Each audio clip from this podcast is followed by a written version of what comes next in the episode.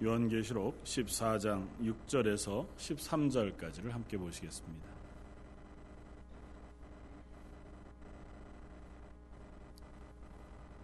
요한계시록 14장 6절에서 13절까지 말씀입니다.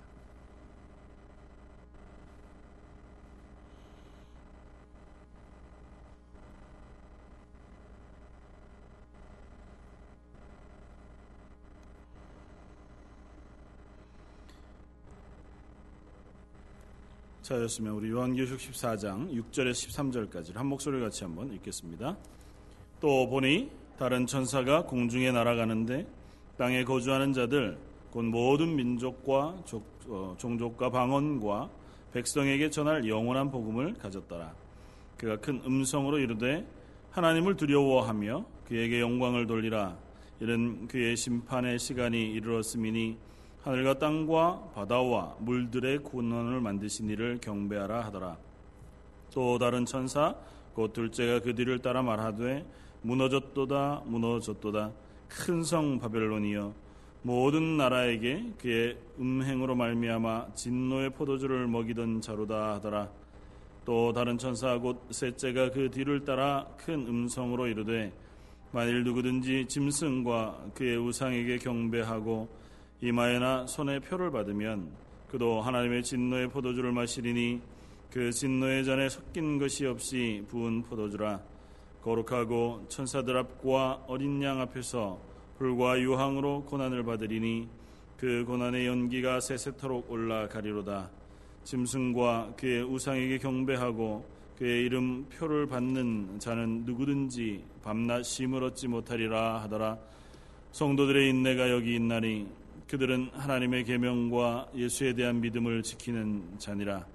또 내가 들으니 하늘에서 음성이 나서 이르되 기록하라. 지금 이후로 주 안에서 죽는 자들은 복이 있도다 하심에 성령이 이르시되 그러하다. 그들이 수고를 그치고 쉬리니 이는 그들의 행한 일이 따름이라 하시더라. 아멘. 한번 따라 해 보시면 좋겠습니다. 하나님의 사랑은 포기하지 않는 사랑입니다. 하나님은 우리를 사랑하십니다. 어, 네, 뭐, 그만 따라 하셨다고요. 하나님 우리를 참 사랑하십니다. 그 하나님의 사랑은 결코 포기하시지 않는 사랑입니다. 오늘 본문은 사실은 그 이야기를 아, 하는 것으로 마무리해도 충분하다 생각이 되어집니다. 우리가 요한계시록을 거듭거듭 살펴보면서 거듭 계속 반복되어지는 이야기들을 봅니다. 우리가 14장 또 13장 12장에서부터 어, 계속 반복되어지는 얘기는 어떻게 보면 11장에서 했던 얘기를 다시 한 번 더 확대해서 우리에게 보여주는 이야기이기도 합니다. 마, 세상의 마지막 때에 하나님께서 교회를 향하여 어, 어떠한 어려움과 고난 가운데서 어쩌면 심지어 순교를 당할 수 있는 그 힘겨운 상황 가운데에서도 교회를 향하여 맡겨두신 그 복음의 증인으로 살아가도록 하나님께서 교회를 향하여 격려하시면서 우리를 향해 달려오는 세상의 사단의 세력이 얼마나 강력한 것인가를 12장 13장에서 우리에게 보여주며 말해 줍니다. 어, 그 세력이 그렇게 강력하고 또 때로는 우리 눈앞에 보이기를 그들이 교회를 이기는 것 같아 보인단 말이죠. 교회 뭐 성도들 혹은 예수 믿는 복음의 증인들을 잡아서 죽이기도 하고 온 세상의 권세를 다 그냥 가지고 있는 것과 같은 승리한 것 같은 세상의 그 사단의 세력들의 모습을 보기도 한다는 겁니다. 그럼에도 불구하고 결국은 어떻다고요? 그들이 하나님과 싸워 승리하는 것이 아니라 하나님의 뭐 하나님이 어떻게 그렇게 어, 간과 그러니까 내버려 두시는지 알 수 없지만 그들을 내버려 두심으로 그 안에서 그들이 이 세상을 향하여 미혹하고 또 그들을 핍박하고 권세를 부려서 하나님을 믿지 아니하도록 하나님의 구원의 백성의 자리에 들어가지 않도록 애쓰고 있다는 사실입니다. 그럼에도 불구하고 그들 위에 하나님께서 우리 그리스도인뿐 아니라 온 세상 모든 이들을 향하여 하나님의 주권을 행하고 계시다는 것이 요한계시록에서 거듭 반복하여 말씀하고 있는 것이고 지금 우리 14장에서도 확인하는 바는 그것입니다. 그래서 14장 시작하면서 그 강력한 사단의 세력 그리고 그들의 승리 같은 모습들을 보여주지만 14장을 시작하면서 저 시온산에 어린 양과 함께 서 있는 14만 4천이라고 하는 구원받은 백성의 모습을 보여주시면서 하나님의 구원하기로 작정한 그 구원받은 백성들을 하나님께서 하나도 놓치지 아니하시고 이 세상에 짐승의 세력이 아무리 강하다 하더라도 그들로부터 해함을 받지 아니하고 하나님의 구원의 나라 하나님의 나라까지 이르게 하신다고 하는 것을 말씀해 준다는 거죠. 그리고 나서 오늘 보면 또 이렇게 시작합니다. 또 보니 그 장면이 전환된 거죠. 아, 환상 중에 세례 아, 사도 요한이 환상을 보는 가운데 또 다른 것을 보았습니다. 천사가 새 천사가 날아가면서 하나님이 선포하게 하시는 말씀을 선포하는데 첫 번째 천사의 선포는 어, 복음이다. 그가 복음을 가졌다. 그렇게 얘기합니다. 그것을 온 땅에 거주하는 모든 자들에게 전할 복음을 가졌다고 얘기합니다. 근데 뭐 어, 땅에 거주하는 자들은 사실은 요한계시록에서 여러 번, 일곱 여덟 번 사용되어지는데 대부분 다 구원받지 못한 사람들을 표현할 때 땅에 거주하는 자들 그렇게 표현합니다. 근데 유독 이 본문에서만큼은 땅에 거주하는 자들이 구원받은 14만 4천 하나님의 사람들과 대비되어져서 구원받지 못한 사람들로 표현되지 않고 오히려 아직 하나님의 구원을 기다리는 그러니까 이 세상에 구원받지 못한 사람들을 포함하여 아직도 하나님이 구원하시기를 기뻐하시고 구원하시기를 원하시는 이 세상의 모든 사람들을 포함한 사람들을 표현하고 있다는 겁니다. 왜냐하면 그 뒤에 이렇게 이야기하고 있, 어, 기 때문에 그렇습니다. 땅에 거주하는 자들 곧 모든 민족과 종족과 방언과 백성에게 전할 영원한 복음을 가졌다. 그냥 구원받지 못하는 것이 아니라 이 세상의 모든 민족과 종족과 백성들에게 전할 복음을 가졌다. 그들은 모든 민족과 종족과 백성들이라는 거죠.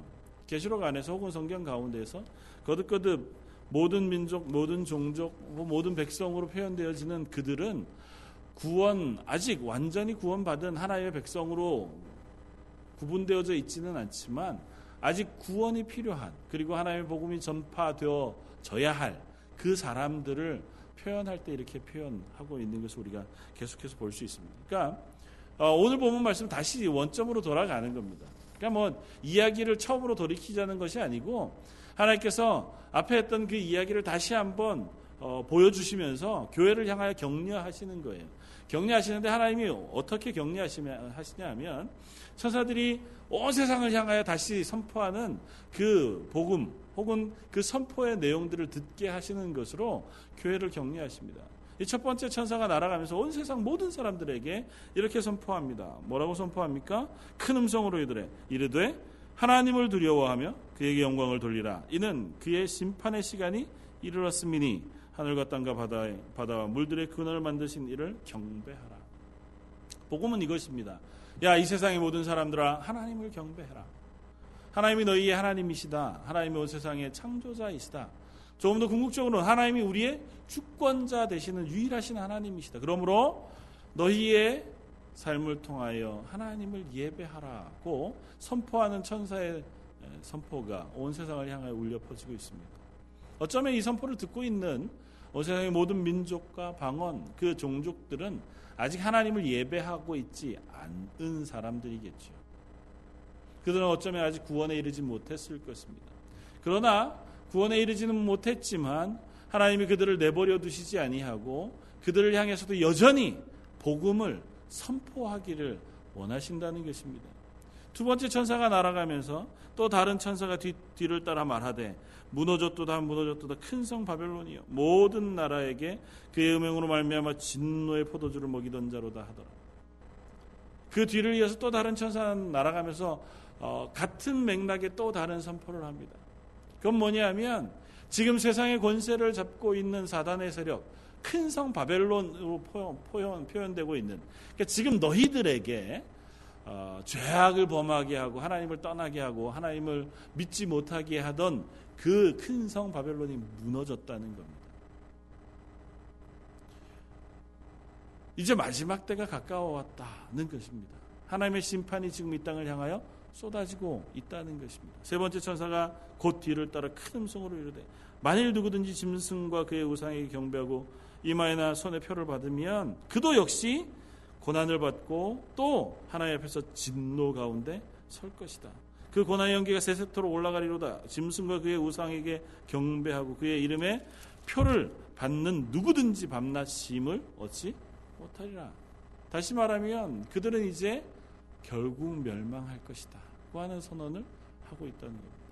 새 천사가 하는 선포, 하나님의 말씀이 이전에 우리가 계시록 말씀에서 보던 바와 하나도 다르지 않잖아요. 계속 그 이야기를 하고 있지 않았습니까? 그럼에도 불구하고 새 천사들을 동원하여 다시 사도 요한에게 그 환상을 보여주고 계십니다. 이미 14만 4천의 구원받은 하나님의 백성은 시온산의 어린 양과 같이 서 있는 그 이상을 보았습니다. 하나님께서 교회를 지키시고 교회가 그 세상 가운데 증인으로 보냄을 받아 하나님의 부르신 소명 앞에 신실하게 살아가다가 결국은 그들이 하나님의 나라 가기까지 그 삶을 살아가도록 격려하셨던 그 하나님의 말씀 가운데 새로운 이상으로 보여지는 것은 여전히 이 세상을 향하여 관심을 가지고 계신 하나님의 마음이라는 겁니다. 어쩌면 끝이 났어야 해요. 어쩌면 이것으로 하나님의 심판의 선언은 끝이 났습니다. 거듭거듭 말했잖아요. 하나님 앞에 돌아와 하나님의 교회로 복음을 받은 그 사람들은 이 마지막 때에 하나님께서 지키시고 보호하셔서 그들을 하나님의 구원의 자리로 인도하실 것이다. 그러나 그 앞에 돌이키지 아니하는 이들은 하나님을 하나님께서 그들에게 심판의 칼날을 내리치시고 그들을 진노하셔서 그들을 멸망시키실 것이라고 거듭거듭 말씀하셨잖아요. 그러면 이제 그 심판이 지금 쏟아지고 있는 이 마당, 마당에 그리고 이제는 그 심판도 이제 마무리가 다 되어가고 있는 계시록 이제 15장으로 넘어가고 16장으로 넘어가면 이제 마지막 어, 그 심판의 어, 모습만 남아 있어요. 그 사단의 세력과 하나님을 믿지 아니하고 그 사단을 따라 하나님의 백성이 되지 못한 사람들을 하나님이 어떻게 심판하실 것인지 그리고 남은 사람들을 어떻게 완전한 하나님의 나라 하늘 천 어, 새하늘과 새 땅에 하나님의 백성 삼으실 것인지에 대한 그림만 보여주시면 계시록은 끝이 납니다. 그 마지막 순간에 지금 이 14장 얘기를 하고 있는 거예요. 이제는 끝내도 되는데 하나님이 한 번 더 보여주고 계신 겁니다. 누구를 향해서요? 아직도 그 앞에 반응하지 않는 온 세상의 모든 민족, 모든 족속을 향하여. 하나님은 지금 이미 하나님의 충만한 숫자가 구원받으시기를 원하셨고 또 그들과 함께 하나님의 나라를 완성하실 계획을 이미 가지고 계세요. 그리고 어, 이미 그 숫자는 거의 다 찼는지 모릅니다. 그럼에도 불구하고 하나님께서 마지막까지 포기하지 않으시고 이 세상을 향하여 하나님의 구원의 은혜를 베푸시기를 원하신다는 겁니다. 이제는 이 세상 가운데 남아있는 어떠한 종족, 어떠한 사람들 가운데 하나님을 섬길 혹은 하나님을 섬기려고 하는 사람들이 없는지 모릅니다. 여기서 보여지는 바와 같이 짐승의 표를 이마에 받고 손에 받아서 그냥 편안하게 이 세상에서의 삶을 살아가고자 하는 사람들밖에 남아 있지 않은지도 몰라요. 그럼에도 불구하고 하나님은 여전히 이 세상을 포기하지 않으신다고요. 그들을 향하여 아직도 선포하신다고요. 그곳에서 돌이켜 오너라. 하나님의 심판의 칼날이 지금 너희를 향하여 내려오고 있다. 그때가 되면 돌이키지 못할 것이다. 너희의 입술로 이제는 하나님을 찬양할래야 찬양할 수도 없고 하나님의 백성이 될래야 될 수도 없으니 지금 너희가 돌이켜 하나님을 예배하고 하나님을 찬양하는 자리로 돌아오너라. 그 천사들을 동원하여 온 세상의 모든 이들을 향하여 선포의 말씀을 보내주고 계시다는 거예요. 이 부분을 통해서 하나님은 하나님의 성품 우리는 발견할 수 있습니다. 하나님은 전도에 미련한 방법을 통하여 온 세상의 모든 민족들이 하나님을 알게 되기를 기뻐하신다고 말씀하십니다. 하나님이 2000여 년 동안 예수님이 십자가에 죽으시고 부활승천하신 이후에 2000여 년이나 되는 긴 기간 동안에 여전히 재림하시지 아니하시고 온 세상을 심판하시고 완성하시지 않는 유일한 이유는 온 세상 가운데 아직도 하나님이 사랑하시고 구원할 사람들이 남아있기 때문이라는 거예요. 세상 가운데 아직도 하나님이 구원하셔야 할 하나님의 사랑하는 하나님의 사람들이 남아 있기 때문에 하나님께서 아직도 참으시고 계시다는 겁니다. 아, 그동안 하나님 믿는 사람도 늘어나겠지만 하나님 믿지 않고 죽어가는 사람 숫자도 늘어날 거 아니에요. 차라리 이제 그만하시면 이제 새로 하나님 안 믿어서 죽어가는 사람들의 숫자는 줄어들 텐데 하나님 너무 오래 기다리시느라고 세상의 모든 사람들이 오히려 지옥 가게 되는 건 아닙니까? 하나님은 그렇다 하더라도 단 한 사람, 하나님의 사람, 그 사람을 찾기를 원하신다는 겁니다. 온 세상 모든 민족을 향하여 예수 그리스도의 십자가의 복음이 선포되어지고 전파되어지는 그때까지 하나님께서 참으시고 기다리시고 그들을 향하여 하나님의 구원의 은혜를 베푸시기를 원하시고 계시다는 것. 어떻게 보면 그만 포기하는 게 좋죠. 이제 그만 하는 게 어쩌면 더 나을지 모릅니다. 더 놔둬봐야 교회라고 하나님이 세우신 증인으로 부르신 교회들, 하나님의 사람들이 자기의 모든 생명을 다하여 복음을 전파하는 자리에 서기보다 그냥 그저 그렇게 매일매일을 살아가는 것과 같은 세상이 되어져 가는 것 같아 보입니다. 하나님의 복음이 더욱 왕성하게 온 세상을 향하여 퍼져나가고 선포되어지기보다 오히려 교회들이 축소되어지고 자기 이익을 쫓아 하나님의 말씀을 훼손하고 불순한 것들이 교회 안에 들어와 우리의 신앙 자체를 조금씩 조금씩 희석시켜 버리는 것들이 더 많아 보이는 것 같습니다. 차라리 우리가 더 범죄하기 전에 하나님께서 이 땅을 심판하시고 이 땅에 오시면 차마 우리가 더 범죄하는 것을 막으실 수 있을 텐데 하나님께서 그래도 왜 참으시는가 싶은 때가 있다고요. 우리 개인의 인생을 통해서도 그렇잖아요. 아직 우리는 그렇게 생각하지 못하지만 우리가 살아가봐야 하나님 앞에 칭찬받을 만한 것들을 쌓겠습니까? 죄, 하나님 앞에 범죄하는 것들을 쌓겠습니까? 아, 마 후자가 가까운 것 같아요. 조금 아직도 뭔가를 몰랐을 때는 아직은 내가 하나님 앞에 갈 준비가 안 돼서 못 가겠다고 생각했었습니다. 이 세상에 내가 해야 할 일이 더 많아서 하나님 앞에 내가 신앙생활 잘하고 하나님 앞에서 구원받은 은혜들을 조금이라도 내가 이 세상 가운데 어, 갚아내고 혹은 나누어주고 혹은 할 수 있는 것들을 해내고 그제서야 내가 하나님 앞에 갈 수 있을 텐데 생각했는데 그렇지 않더라고요. 여러분들 그렇지 않습니까? 하루하루 살아가면 하나님 앞에 떳떳하게 내놓을 것이 쌓이는 것보다 하나님 앞에 부끄러운 것들이 더 많이 쌓여가는 게 우리 인생이잖아요. 하나님 차라리 지금 오시면 아니 지금 나를 데리고 가시면 이만큼만 죄송하고 이만큼만 부족하면 되는데 나를 그냥 그냥 개버려, 계속 내버려 두시면 계속해서 그것들이 더 쌓여가서 정말 하나님 얼굴 어떻게 뵈나 하나님 구원받은 백성으로 나를 부르신 부르심의 소명 앞에 아무것도 하지 않고 하나님 앞에 어떻게 가나 싶은 마음들이 우리 속에 더 많아지지 않습니까? 그럼에도 불구하고 하나님이 기다리신다고 말씀하십니다. 그럼에도 불구하고 하나님께서 우리를 향하여 소망을 가지신다고 말씀하십니다. 온 세상의 모든 민족이 구원을 얻기까지 하나님은 참으시고 기다리시고 포기하지 않으시겠다는 것.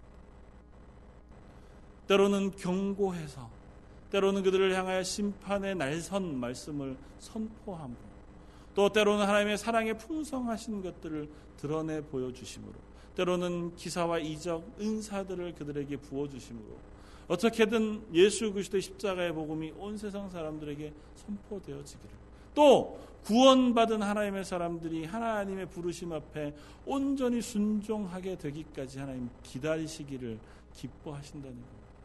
구원받은 우리가 그냥 그 자리에 머물러 있지 아니하고 하나님이 기뻐하시는 자리까지 자라가기를 하나님 기다리신다는 겁니다. 그래서 어떤 목사님은 그렇게 얘기해요. 우리가 구원받은 이후에 하나님 나라 갈 때까지 우리에게 하나님 기대하시는 것은 하나님 나라 수준에 도달할 때까지 훈련시키시는 거라고요. 그래서 훈련 잘 된 사람일수록 빨리 하나님이 데려가신다고 그렇게 말씀하시는 분들도 있어요.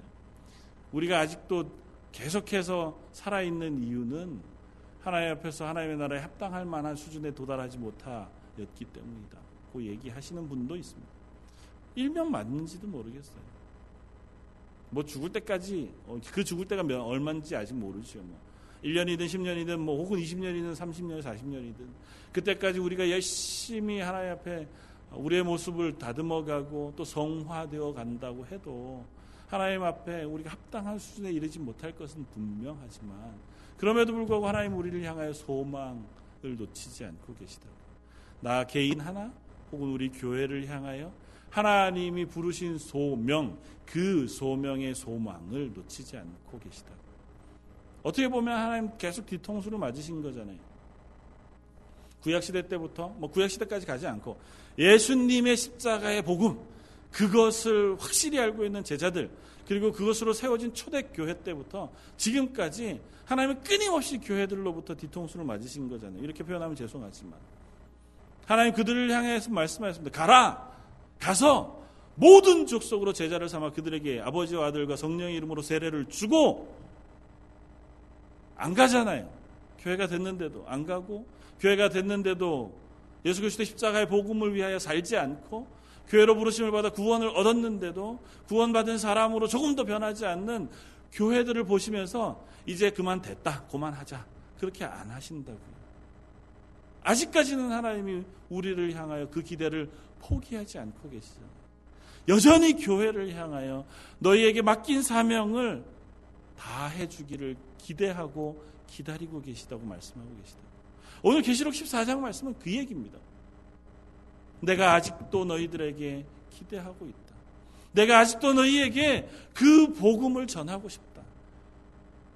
이 천사들을 동원하여서라도 이 세상에 더 이상 하나님을 믿지 아니하고 하나님 앞에 순종하지 아니한 죄악 가운데 놓여 있는 그들을 향하여 하나님의 복음을 선포하기를 원하신다는 것입니다. 이 세상은 이미 하나님 앞에 심판받은 세상입니다. 그렇게 얘기하면 뭐 우리가 아직 죽지도 않았는데 기회가 남아 있는데 이렇게 생각할지 모르죠. 우리가 잘 알고 있는 로마서 1장의 말씀은 그것에 대해 이렇게 얘기하잖아요. 우리가 이미 하나님 앞에 심판받은 하나님 앞에 하나님의 구원에 이르지 못하고 저주받은 존재라고 하는 것을 얘기하고 있어요. 로마서 1장 18절 하나님의 진노가 불의로 진리를 막는 사람들의 모든 경건하지 않음과 불의에 대하여 하늘로부터 났나니 이는 하나님을 알만한 것이 그들 속에 보임이라.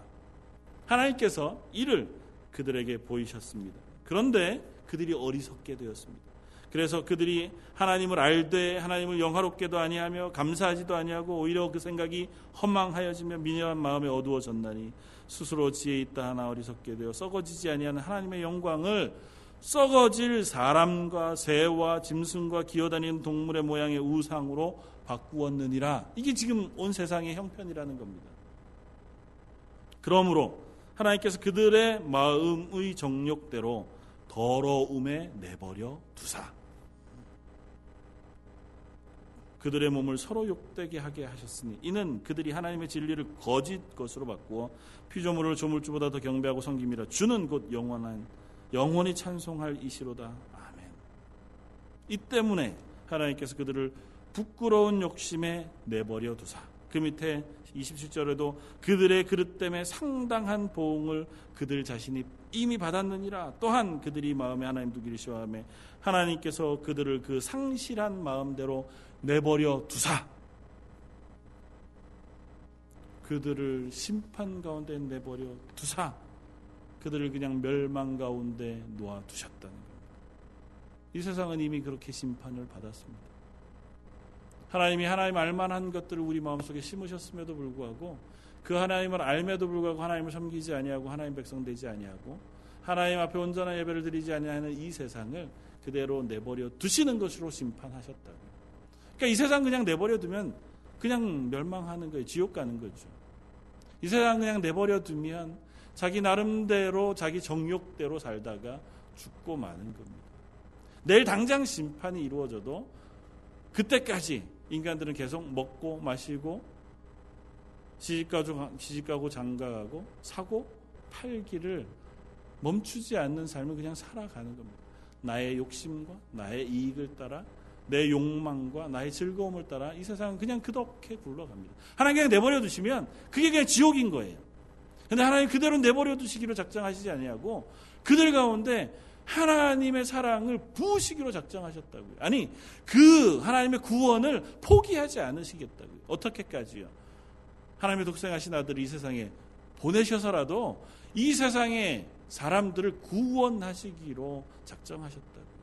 그리고 그 예수 그리스도를 통한 복음을 그냥 한 번에 끝내시지 않고 오고 는 모든 사람들에게 알리시고 그들로 하여금 구원을 얻게 하시기 위하여 전도의 미련한 방법으로 온 세상에 예수 그리스도의 복음을 전하게 하셨다고요. 한 번이 아니라 그의 일생 동안 복음을 전하는 사람만 있으면 천 번이고 만 번이고 예수 그리스도의 십자가의 복음에 대하여 듣게 해서 그 한 번만이라도 하나님의 복음 앞에 반응하여 구원받은 사람이 될 수 있는 그 은혜를 베푸시기로 작정하셨다고요. 문제는 그들을 향하여 전하는 사람이 없어서 그들이 그 전도를 통하여 예수 그리스도를 알지 못할 뿐이에요. 믿음은 들음에서 나는 누군가 전하지 아니하면 어떻게 듣겠습니까? 우리가 복음을 전하지 않으면 어느 누구도 복음을 들을 수 없습니다. 물론 뭐 이 북미에 이미 성경책이 너무너무 많죠. 마음만 먹으면 아니 마음 먹지 않아도 지나가다가도 얼마든지 교회 들어갈 수 있고 복음을 들을 수 있고 성경을 볼 수 있습니다. 그러나 세상엔 여전히 전하지 않으면 복음을 들을 수 없는 사람들이 너무 많습니다. 그들에게도 하나님께서 기다리고 계신 이유는 아직도 교회를 향하여 소망을 품고 계시는 거예요. 미리 예수를 믿어 구원받은 하나님의 교회가 하나님의 사람들이 적어도 자기 혼자만 예수 믿고 구원 받는 것에 그치지 아니하고 하나님 명하신 그 명령에 순종해서 적어도 주변에 있는 하나님 안 믿는 사람에게 한 번이라도 혹은 몇 번이라도가 복음을 전하기를 기대하고 계시기 때문에 아직도 세상을 향하여 하나님 심판하고 계시지 않으시는 거예요. 하나님은 우리를 향하여 포기하지 않는 사랑의 표현을 그렇게 하고 계시는 겁니다. 아직까지 심판하고 계시지 아니하십니다. 심판하지 아니하는 이 세상을 향하여 여전히 예수 그리스도의 복음 그 십자가의 구원의 소식을 선포하게 하십니다. 아직도 그 역할을 감당하지 못하는 교회를 향하여 여전히 하나님이 소망을 품고 그들을 격려하심으로 하나님의 사랑을 포기하지 않고 계시는 겁니다. 그 일 안 하니까 교회를 향하여 하나님께서 끊임없이 격려하시잖아요. 괜찮아. 다시 시작하면 돼. 이전 것은 다 지나갔으니 이제 새로 마음을 먹자. 이제 한 걸음만 더 하나님 앞에 열심을 내려. 구원받는데 우리의 행위가 아무런 도움이 되지 않습니다. 그러나 구원받은 사람의 증거로 우리의 행위는 반드시 드러납니다. 구원받는데 내가 선하게 살아가고 신실하게 살아가거나 하나님 말씀에 순종하는 것 그것은 내가 구원받는 조건으로는 단 1%도 쓰여지지 않습니다. 그러나 구원받은 사람이라면 우리의 삶에 조그만 변화가 반드시 나타나야 합니다. 그건 구원받았다는 증거이기 때문에 하나님이 이토록 우리를 향하여 포기하지 않는 사랑을 하시고 포기하지 않는 소망과 소명을 주시는데도 불구하고 나는 그것과 관계없는 삶을 살고 있다면 확인해 봐야죠. 정말 내가 구원받았는가. 우리는 대부분 약합니다. 자주 실패하죠. 아니, 언제나 실패합니다. 마음은 굴뚝 같아도 육신이 약합니다. 일주일에 매번 우리가 마음속에 마음을 다잡고 잘해야지 하나님의 말씀을 순종해야지 조금 변해야지 그래도 단 1%도 우리의 삶이 변화되는 게 어려운 것이 우리 존재들인 것만은 분명합니다. 그러나 그렇더라도 그렇게 변하려고 하는 노력을 포기하지 않는 것이 구원받은 사람의 증거입니다. 살아있는 물고기는 물길을 거꾸로 거슬러 올라가잖아요. 포기하지 않는다. 내가 생명 있음으로 인하여 살기를 포기하지 않는다. 생명이 있는 사람은 하나님 앞에 구원받은 생명을 가지고 있는 사람은 하나님이 우리에게 맡기신 삶을 포기하지 않는 사람입니다. 물론 생명이 있어도 약할 수 있죠. 건강이 약할 수도 있고, 때로는 믿음이 약할 수도 있고, 우리의 결단이 약할 수도 있고, 어쩌면 우리의 성정이 사람마다 각기 다를 수 있습니다. 그럼에도 불구하고 최소한 살아는 있어야 된다. 살아있다고 하는 증거는 우리 속에 드러나야 한다. 요한계시록 14장 이 말씀 우리에게 거듭거듭 얘기하는 것이 그것입니다. 그래서 마지막은 이렇게 표현합니다. 12절 성도들의 인내가 여기 있나니 그들은 하나님의 계명과 예수에 대한 믿음을 지키는 자니라. 이 세상의 마지막 성도들을 향하여 요구하시는 것은 믿음 그리고 인내 그리고 하나님의 말씀에 대한 순종. 사랑하는 성도 여러분, 우리 속에서 그것을 발견할 수 있기를 바랍니다. 우리 런던 제일 장로교회 속에서 그것이 발견되어지길 바랍니다. 아니, 그건 당연히 우리 속에 있어지는 것입니다. 어쩌면 저절로 우리 속에서 생겨나는 것일 수도 있습니다. 우리가 하나님의 구원받은 사람이라면 당연하게 그건 우리 속에서 갈등하고 드러나야 되는 것인지 모릅니다. 여러분들에게 애써서 더 많은 수고를 요구하지 않아도 애써서 더 많은 헌신을 요구하지 않아도 우리가 구원받았다면 구원받았기 때문에 드러나야 하는 조그만 변화일 것입니다. 그럼에도 불구하고 하나님은 오늘도 앞으로도 계속해서 하나님 나라 오기까지 우리를 향하신 하나님의 사랑은 포기하지 않으실 겁니다. 예전에 노벨 문학상을 수상한 펄벅이라고 하는 분의 이야기를 읽은 적이 있습니다. 뭐 잘 알고 계시겠지만 그분이 쓴 소설 중에 잘하지 않는 아이라고 하는 책이 있습니다. 그래서 자기 딸을 모델로 해서 실제로 딸이 음, 어쩌면 너무 너무 뭐 아픈 상황 속에 있는 그 딸을 바라보면서 스스로 이렇게 고백합니다. 어쩌면 차라리 이 캐롤이라고 하는 이 딸이 죽는 것이 더 나을지 모르겠다. 그러면 이 아이에게도 그리고 나에게도 더 행복한 일이 아닐까. 그럼에도 불구하고 이 아이를 포기할 수 없고 포기하지 않는 것이 이 엄마의 사랑이잖아요. 그렇게 결단합니다. 딸아이를 통해서 나는 다시 인간의 존엄함에 대해서 생각하게 되었다. 지능, 그것이 인간을 인간답게 만드는 것이 아니라는 것을 나는 깨닫는다. 이 아이가 아니었다면 나는 나보다 못한 사람들을 향하여 오만하고 허영심으로 그들을 바라보았을 것이다. 그러나 이 아이 때문에 내가 그 인간의 존엄함을 배우게 되었다. 그래서 이 세상과 싸움 싸움 속에 이 아이와 난 영원히 동행할 것이다. 어쩌면 인간인 엄마도 자기의 딸을 위하여 이렇게 고백할 수 있는 것. 그건 하나님께서 우리를 향하신 고백에 비하면 아주 작은 것일 겁니다. 사랑하는 성도 기억하십시오. 하나님 우리를 향하여서도 동일한 고백을 하십니다. 난 너희를 포기할 수 없다.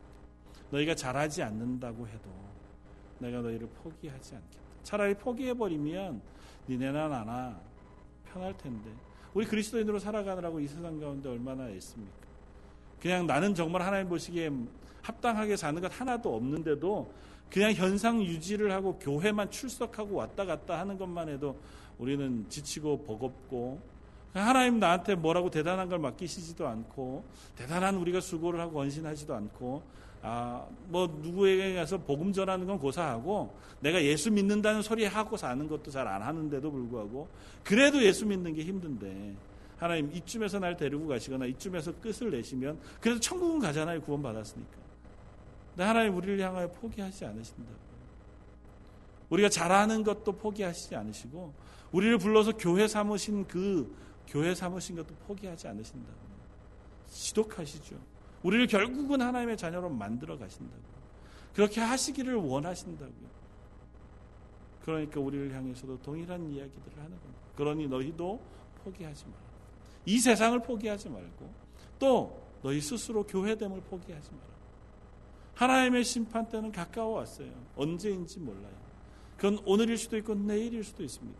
예수님 그때부터 지금까지 매일매일이 하나님의 심판대를 준비하는 날인지 모릅니다. 그때는 온 세상 어느 누구도 알 수 없게 온다고. 하나님께서 마지막 심판대 천국이 임하는 것에 대하여 가장 확실한 말씀을 하신 것은 돌연성입니다. 그날이 언제인지 전혀 알지 못하는 날. 그리고 급박함입니다. 아무도 그때를 준비하지 못함입니다. 언젠가 예전에 저희 아버님이 폼페이라고 하는 도시를 방문했다가 사진을 찍어서 오신 적이 있으셨어요. 그 폼페이라고 하는 도시는 굉장히 번성했던 도시였다가 화산이 폭발하면서 단 하루 만에 화산재무에 묻혀져 버려서 역사 속으로 사라져 버린 도시였다고.